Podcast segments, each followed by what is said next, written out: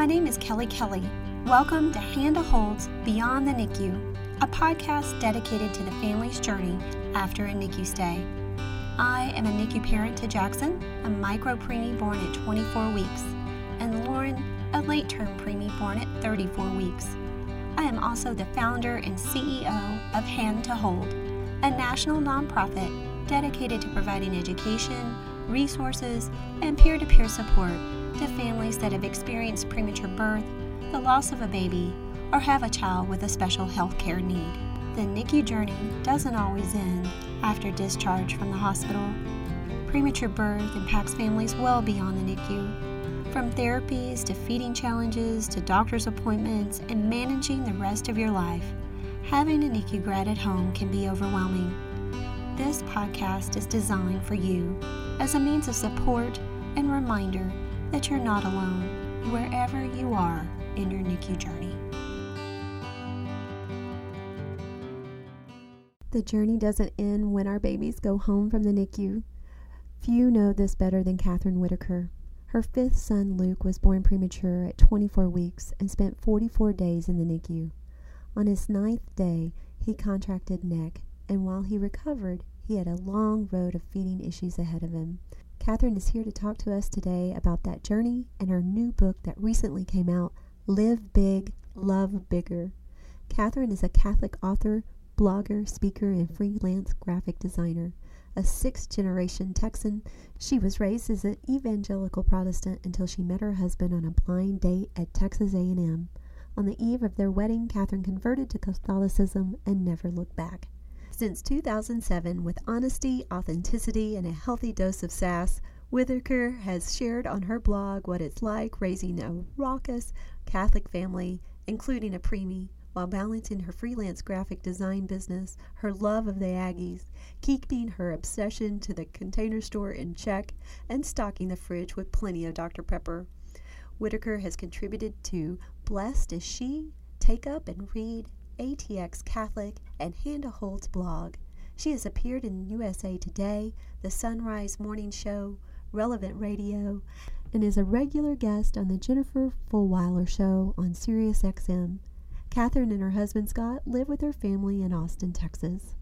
Kathryn, welcome to Hand to Hold's podcast series. I have known you for uh, many, many years and followed your journey through the NICU with your family, but I am just so excited to share you with our audience today. Thank you for agreeing to be a guest. I am 100% happy to be here.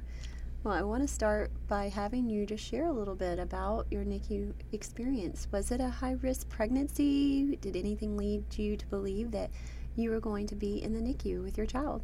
Well, so Luke is our fifth kiddo, so I kind of had the pregnancy thing down pretty good by the time he rolled around. So I felt like everything was fine until we went in for our 20 week ultrasound. And that's when the perinatologist came in and said things look a little concerning. And so at 20 weeks, Luke was not growing very well. And they were throwing around words like echogenic bowel and chromosomal abnormalities, and they weren't sure that he was going to make it to viability at 24 weeks. So we were given the option to either keep the baby, not keep the baby. We obviously chose to keep Luke, but we didn't know what we were keeping. We didn't know what we were going to get. And so we knew that he had this little funny little kidney. It was sitting in his pelvis. But really, we just watched and we knew he was little. At 36 weeks is when he was born. So he was what we would consider a late term preemie, but he was about the size of a 32 weeker. So he was just over three pounds. So post birth, we found out that I had a placental tumor that was basically taking away all of his ability to grow well. And so he was considered what they call IUGR, intrauterine growth restriction. So just wasn't growing well. And then on day nine, after everything really, he'd been nursing pretty decently. You know, he was little, but he was starting to hit all the milestones, like starting to maintain body weight or uh, birth weight and, you know, not losing weight. And then he got necrotizing enterocolitis we'll take a deep breath. yes, and we've talked about NEC on some of our podcasts, but just in case someone new is listening and not familiar with NEC, explain just a little bit about what what is that diagnosis? What does that mean for a baby in the NICU? Well, the doctor probably has an official term for it, but I call it the third ring of hell. Um, so essentially, it eats away at the bowel, and once the bowel dies, it doesn't come back. So for babies who have a severe case of NEC, they start to show signs. You know, he was not breathing well. His respiratory rate was high. Actually, Luke actually stopped breathing. We had to, he coded and we had to resuscitate him. But in, in that case, obviously it became a surgical issue. Sometimes they can treat NEC with just bowel rest. So they take them off of oral feeds and just let the bowel rest. And in his case, he needed emergency surgery. So we, after they got him resuscitated and stabilized, then we transported to the Children's Hospital here in Austin. And he underwent emergency surgery. So he had about a 2 in 10 chance of surviving the surgery. Luke has always been in the lower, whatever the lowest percentage is of something happening, that's Luke.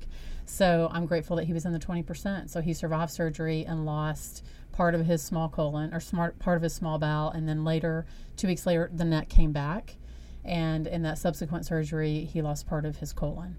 So he doesn't have what we would consider like short gut syndrome. A lot of kids, you know, have feeding difficulties and that sort of thing post NICU and post NEC. But Luke's were manageable. So he had enough bowel to still operate fairly normally. And then it was just like the onslaught. Like I felt like the longer that we stayed in the NICU, the more bad news we got. We found out he had heart defects and a spinal cord defect and a brain cyst and just all these things, all that affected his major organs, which we really believe looking back had to do with his IUGR diagnosis. So it's sort of like Luke was developing and then bam, hit a speed bump and it affected every major organ. So that landed us with about 15 specialists. And so over the course of three or four years, Luke endured seven surgeries, hundreds and hundreds of hours in therapy, uh, occupational feeding, physical, speech, all of it, in addition to all those specialist visits. So it's been a journey. It has been. And as you mentioned, he was your fifth baby. So there were other children at home. Remind me of their ages when Luke was born. So let me see. So at that time, they were eight, five, four, and two.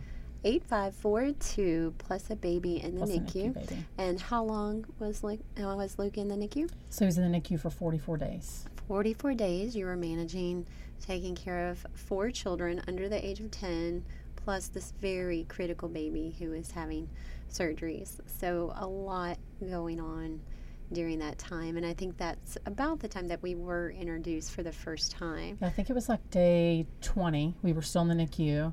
So I found out about you from two different people, so I knew I had to call you. One was my nurse. My NICU nurse came in. There was an article in the Statesman, the Austin American Statesman, that was talking about this new nonprofit, Hand to Hold. She said, I think you should read this. And then maybe an hour later, I got a text message from a friend who said, Hey, my neighbor knows Kelly. You should call her. I was like, I get it, Jesus. I will call her. and I, I remember I was standing in my master bedroom and I was just, and I made the phone call and I thought, I'm about to call someone that I have no idea who they are. And we started talking, and Kelly was the first time that I felt like somebody understood. Sorry. You're you're supposed to be the one that cries, not me. But that is very meaningful, and that's what Handhold's all about. Is about connecting other families with people who understand, who have walked in their shoes, who can, you know, hold their hand um, throughout that journey. And you know, we don't have the medical background, and we're not there to provide anything other than true understanding and emotional support um, while you're going through that very difficult time. But I'm so glad that we were connected, and you have and your husband Scott have been uh, integral in the growth of Hand to Hold. First coming in as families that a family that we supported and served, and then uh, have given back in so many ways. And Scott serving on our board, and uh, you supporting us in just many many ways, and mentoring other families. So. Um, again, it just means so much to have you here and um, be sharing your story today. So you've talked to us a little bit about uh, the complications that he came home with. I remember that um, uh, him having an ostomy bag and you having to to care for him, and you know we basically become nurses uh, many times when we're bringing home a medically fragile child. So how long was it before he had the surgery to correct? So the reanastomosis, I sound super medical. Yes, you're so smart. I love it when I say stuff like that because doctors always look at me and say, "So are you in the medical field?" I'm like, "Yes, I went to NICU school. You? Where'd you go?" Um, so Luke was about three months old when we did that reconnection, and you know he really struggled after that surgery. We were in we were in the hospital almost ten days, and it should have only been like three or four, and his kidneys were starting to shut down and we could not figure it out. So let's see, that was one, two. It took us four. So his fourth surgery, which was spine surgery, um, he actually at, at one point we had his neurosurgeon, the charge nurse, the pediatric um, intensivist, um, our nurse, and the pharmacology. We were all standing in his room, like what, and, and his general surgeon. That's a lot of doctors in one room. And we're like, why? What's happening here? And then another specialist rose in, and she said, I think I know what's wrong with Luke but I'm going to take his chart and a bottle of wine and I'm going to drink the bottle of wine tonight, look over his chart. I'll come talk to you in the morning because I think I know what it is. And we found out that he had a severe reaction. So we would call it like a hemolytic reaction. So he a blood allergy to just the standard dosage that they would give him of antibiotics post surgery to prevent infection. So when they were giving him those antibiotics, it was shutting everything down. So we did, it took us four surgeries and eight, eight or nine specialists to figure that out. Wow, and that is uh, when we talked about, you know, Luke has challenged us in many, many ways. He's always he makes people earn their medical degrees. He certainly does. He has not made anything easy, but he is uh, also a blessing beyond compare. So, talk to me a little bit about we you've led us through these surgeries. We've found out what was fine. You know, if we finally find out was causing a lot of these complications. Um, through that process, so then up through how long was he seeing occupational speech and physical therapists? Because what I remember is a very long, challenging journey with feeding. So, if um, and I know there were other things beyond that, but kind of how long did those therapies last? And tell us about that feeding journey. So we sort of, I felt like we hit sort of a lull right after he hit about a year like I felt like okay, take a deep breath. Like I felt like we dealt with a lot of the critical stuff. The surgeries, for the most part, he'd had five at that point. The other two we knew were coming, so they were not emergency but more planned, and we knew what was going to come from that. It wasn't until he was about 15 months old, so he was starting to wean off breastfeeding, and he was starting to. We were trying to transition him to solid food, but we were also trying to give him calories because he was trying to gain weight and that really that spiraled i will say quickly and out of control as we sort of bumped up his feed. So we started giving him um, extra supplements. We started like pouring things like Duocal which had a whole lot of calories into his foods. And what that did is it overwhelmed his gut and it caused him to start throwing up. And so then luke wouldn't eat any food which was bad obviously because we need we need to eat to grow. And so over the course of the next three years we were in intense feeding therapy and I will tell you, I mean, it was so intense that his feeding therapist is one of my very best friends. that's how um, that's how long and intense that process was. It was horrific. I uh-huh. thought I thought we might get like I thought it might take six months. No, no. Three years. Three years. I just remember him throwing up daily, multiple oh, times oh, yeah. daily every time he would really seafood or you know anything that he you know um, yeah i mean it was so severe. We would we would we were sitting at one of our favorite restaurants. Luke was sitting in the high chair and one of the kids was playing with a sugar packet so he wasn't even touching it.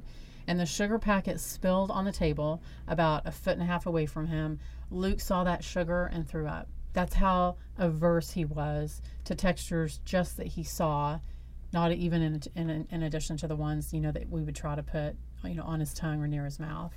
And that's when we knew. I looked at Scott, my husband, and I said, "Okay, we got to get some help." And I mean, and it was traumatic for all of us. You know, the kids. We joked. So I'm a Texas Aggie.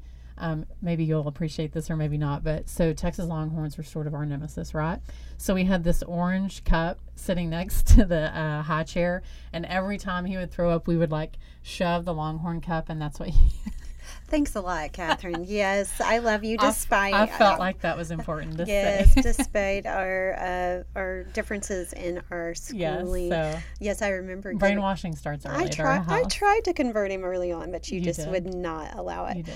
But uh, so this went on for three years. He's getting intensive feeding therapy. What what for those that may not be aware with feeding therapy? What are some of the things that that you did that you tried in those feeding sessions? Yeah, so I thought when we walked into feeding therapy that we'd start with food. And we actually, food didn't come up actually for a long time. We were getting Luke used to textures. So one of the things that we would do is his feeding therapist would take just a, a bin of beans. So we were trying to figure out like at what what size uh, and what textures were, were sort of the trigger and where do we need to start? Like what was his baseline? And so she hid partially hid like little trucks and cars in the beans.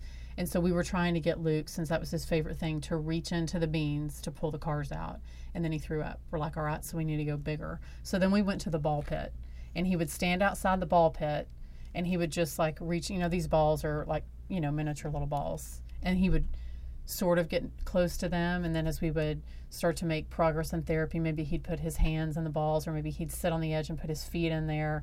So we really started with just being able to just touch different textures and then we would do things with suckers like lick the sucker and we would make funny like rabbit and ribbit noises and all sorts of things like that. So a lot it took us a long time even to just get to food. And then we found out that luke like really crunchy like he loved um, uh, oh my gosh, pork rinds. Really? Pork Pork, rinds. but they're crunchy and they're like a really fun texture. Mm-hmm. And so then we try, you know, so literally our therapist would go to the grocery store to HEB and she would just come back with, you know, the treasure trove of food and we would just start trying. Does this work? Does that work? And we were trying to find foods that had calories and that could he tolerate with texture. And then once we figured out what textures worked and didn't work, then it was this fact finding mission until we figured out what worked. And it was slow and painful and it was it was hard. It was i in fact I would equate it with being just as hard as the NICU. I would agree. Just knowing you and walking through that just uh, from afar of all the stress that you were under and, and how difficult that was to manage. And you're managing, again, four other children at the same time. And every dinner he's throwing up. And just, Yeah, I mean we The- eat three times a day, so it was stressful yes. constantly. and just the constant worry that he wasn't growing and how was he going to get his supplement and um, uh, you know feeding is a, a big part of our everyday life so i remember just how difficult that was so how old is luke today and what's his favorite food So Luke will be 10 in September. His favorite foods are steak and mashed potatoes. fantastic And that is an answer to prayer because I remember sitting in therapy. We were like maybe a year in, and I looked at his therapist, Lori, and I said, Is he ever going to eat a hamburger? And she said, Someday. And so three years later, we're sitting at a burger place here in Austin, and I texted her a picture, and I'm just like, I'm sure all the people at the place were like, Why is she crying? And I mean, just Kelly, it was the ugly cry because Luke was sitting there and he ate the whole hamburger. I've never been happier. I understand. I do, and I know every other NICU mom who has dealt with anything like this completely understands. We worked hard for that hamburger. you worked so hard. I remember, you know, equating that to physical therapy and occupational therapy and so many things we worked so hard uh, for Jackson to be able to do. And I remember being so concerned about him being able to use a fork and the pediatrician telling me, Kelly, he will use a fork when he goes to college. He may choose not to. Which he is going to college He's now. about to go to college, but they said, you know, he may not, he may choose not to, but he will know how and be able to. And it's just us having, you know, the the struggle going through it and and watching them struggle. And I think that there's, you know, a mama guilt in there too of us not being able to carry on to term and uh, you know part of it even though we know it's not our fault um, it's so hard to see our children struggle and we just so much want to fight all those battles for them and how difficult it is and you know i remember too uh, you are a master at keeping everything organized. I mean, you already you already are the queen of organization, but I don't know any other NICU mom who uh, has the organizational skills that you have had, uh, and also I would say the negotiation skills that you have had uh, with all of your insurance and medical providers and how you kept all that structure. Because as you named off earlier you were seeing many many specialists at the same time lots of doctor's appointments and lots of bills uh, going along with all of that. So any words of wisdom to some parents who are in the thick of that right now Um, if you can take somebody with you to those appointments, it helps to have a second set of ears because maybe sometimes you may miss something that the doctor says that the other person heard. And so sometimes, um, a lot of times, Scott and I would try to do it together. If I couldn't have somebody with me, then I always took notes. I, I like had my list of questions because you think, oh, I'll remember that answer or I'll remember what they said, and then something happens and you can't remember. So I kept notes, and I would do the same thing when I talked to the insurance. Like, who did I talk to? When did we talk? And what did we talk about? Because inevitably, when I would call back, either to the specialist or the insurance company, they would ask me, "Well, who did you talk to?" And I would be able to tell them. So they uh, they must have had me flagged as like, "This is the mom that asked all the questions." So please be honest with her. But it definitely helped when it came time for like appeals or when we needed to do something with the doctor. And I would say, "But you told us this," or you know, you you had us go down this course of action, and it was the only thing, Kelly, that I could control. I couldn't control how Luke was going to react. I couldn't control the path, but I could control what information we had. And so I became the master of collecting as much information as I could so that every time that we had to make a new decision or go down a new path that I felt like we were as informed as we could be and that we could walk that path with confidence because so much was out of my control.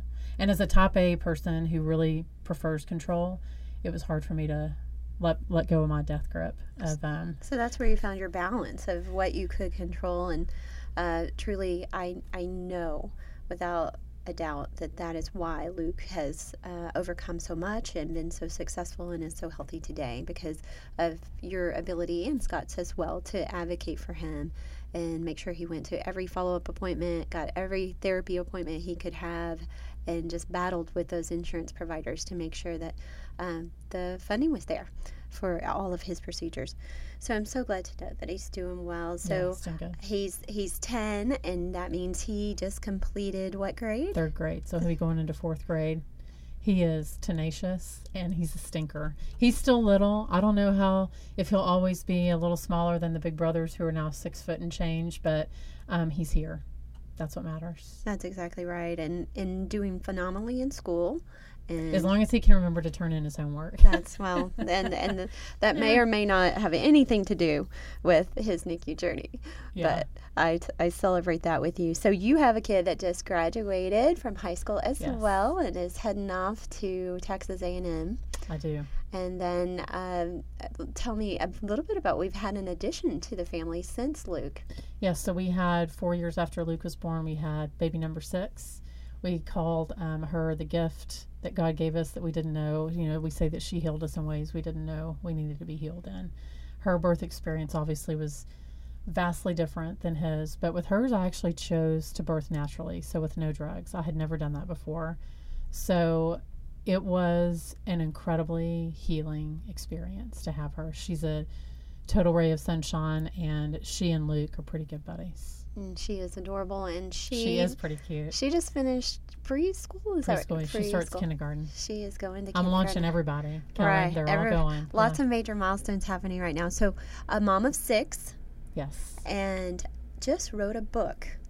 So yes, I in my spare time. I am so excited for you to share about this amazing book. I have gotten to take a sneak peek, and I was so honored that you shared it with me. And uh, it's it's written very uniquely. Of course, it's in Kathryn speak. So, uh, if, AKA sassy, sassy and Texan, and your faith shines through throughout the book.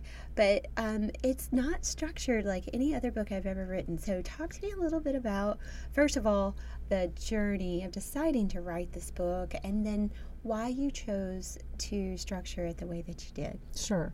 Well, I've always loved to write. That's always been sort of my outlet. And I was blogging when Luke was born, so it's kind of chronicling some of that kind of stuff. It was super cathartic for me. But I think along the way, Kelly, I always thought, well, maybe I'll write a book. And I think for a long time, I wanted it for the wrong reasons. I wanted to write it for me. And about a, two years ago or so, I finally, for lack of a better word, I sort of shelved it. I said, I'm going to put it on the back burner. I want it for the wrong reasons. And then about six months later, a couple of publishers reached out and said, Hey, have you ever thought about this? And I put it to prayer and realized that, you know, now I wanted it for the right reasons. I wanted to share the story not for me, but to help other people. So um, I wrote the book. It's called Live Big, Love Bigger. And then the tagline is Getting Real with Barbecue, Sweet Tea, and a Whole Lot of Jesus. And yes, I talk about all those things in there. But each chapter has a universal theme. So it might be body image, or it might be authentic friendships, or marriage, or family vacation. So I wrote it with I have a wide variety of friends from a lot of different backgrounds, faith wise, you know, geography wise, that sort of thing. And I just wanted to envision them sitting at my dining room table and what would I say to them. So each chapter sort of talks a little bit about what my viewpoint on, was on that particular topic pre Luke. Like, what you know, how did I grow up? And then Luke happens, and then what does what does that mean now?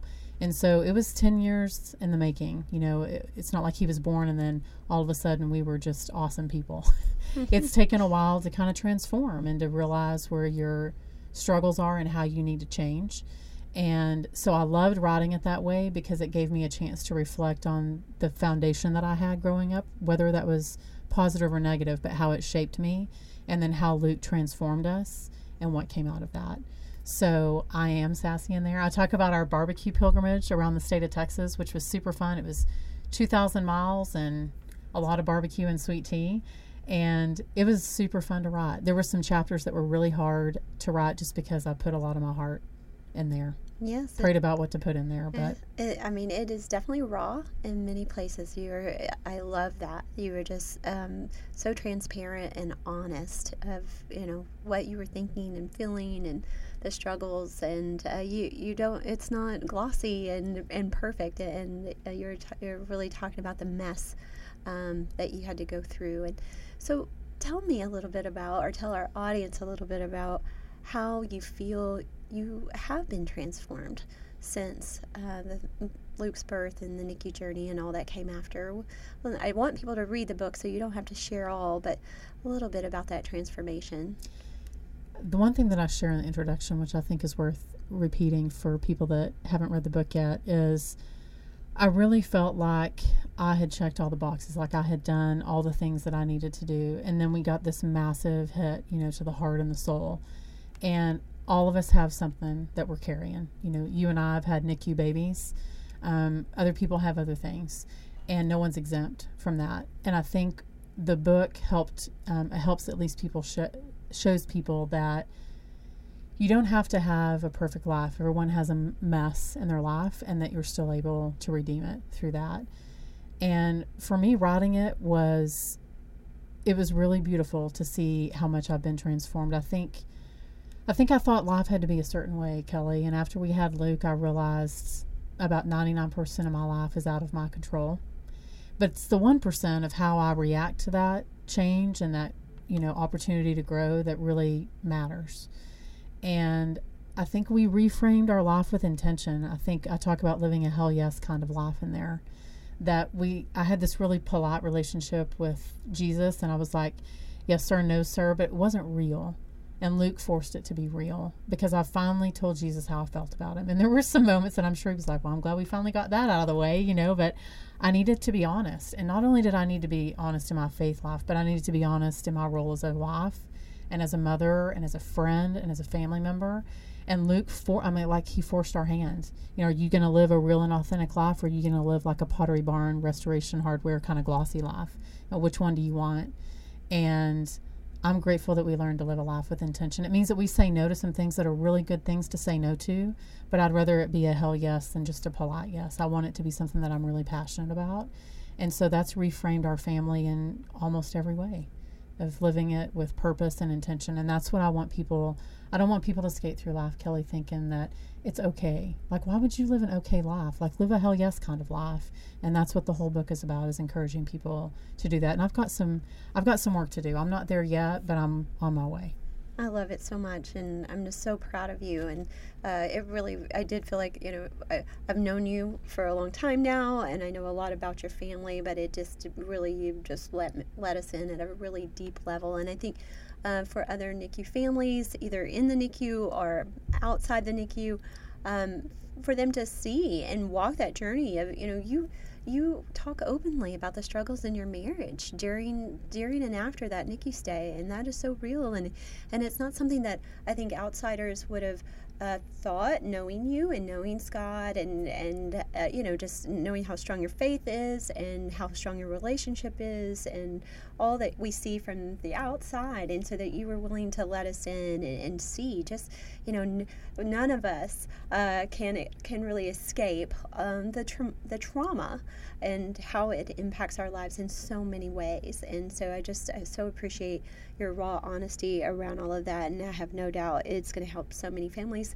families, that have had a NICU experience, but just any family, because like you said, it, it's not just the NICU. We're all carrying and burdens and things that we have to work through. And, and I love so much, like you said, that it wasn't until you decided, I'm going to write it from the perspective of I want to help others. And um, I, I, truly believe that this book is going to be transformational for a lot of families. So, um, I my last question to you was going to be, what advice do you have for other families that are, are in the NICU now or uh, just starting their journey home? Can you kind of kind of reiterate what you were talking about? Yes, I think it has a lot to do with a hell yes life, but how do you do that when you're in the NICU? The best advice that I got in the NICU, and I think it's applicable to a lot of areas of life, but don't look too far down the path. I know people say you should set goals, and you should, and you should live life with intention, and yes, all of that. But also, as my good friend Darcy says, you have to be where your feet are. And I wish that I had tried, I wish I had stopped trying to look six months down the road or a year down the road. And uh, a friend of mine always says, stop living in the wreckage of the future. You have to live in your present. So if right now you have 10 specialists and a toddler screaming at home and you're stressed out, then s- stay there for a second. Don't try to figure out, well, how am I going to manage the stress and all that six months from now? Because girlfriend in six months' life is going to look very different. So I think that if you need help in that moment, if you need neighbors to come mow your yard, if you need play dates for your kids, if you need to get your butt to therapy, if you need to talk to somebody that's been where you are, like do what you need to do to survive that day, that week. Focus on that. And eventually you'll move out of mission critical phase. It won't, it won't you won't be hyper critical permanently. And so then you'll you'll you'll start to navigate and start to figure out your new normal and then you'll move to the next thing. So I think my advice would be to just stay present and how you can help your child in that moment or in that week. What phone call can you make? Uh, what hour of sleep can you get? And just do that. Because I know it doesn't feel like you're doing the things, but you're taking care of what you need to take care of in that moment, and the future will take care of itself. I think is what I would tell myself 10 years ago. 10 years ago. Well, thank years ago. how, how can that be? But I am just so proud of you. I'm so grateful that you have taken this time to write this book, and um, I so appreciate that you shared it with me and that you're allowing us to talk about it today. Live big, love big, live big, wait, live, live big, love bigger, get real with barbecue, sweet tea, and a whole lot of Jesus. You got it. Thank you for being a guest today, Kathryn. It was Thanks, so great Kelly. to see you, and I'm so proud of Luke, and I celebrate with you all all that he has accomplished and all, all the wonderful milestones that y'all are celebrating right now in your family. It was awesome to be here. Thank you. If you are a NICU parent in need of support or are interested in becoming a mentor, please visit our website at handtohold.org. There you will find information about our peer mentor program, blog posts, as well as information about a Beyond the NICU support group. You are not alone. For more information or to speak to a Hand to Hold staff member, contact Hand to Hold at info at handtohold.org.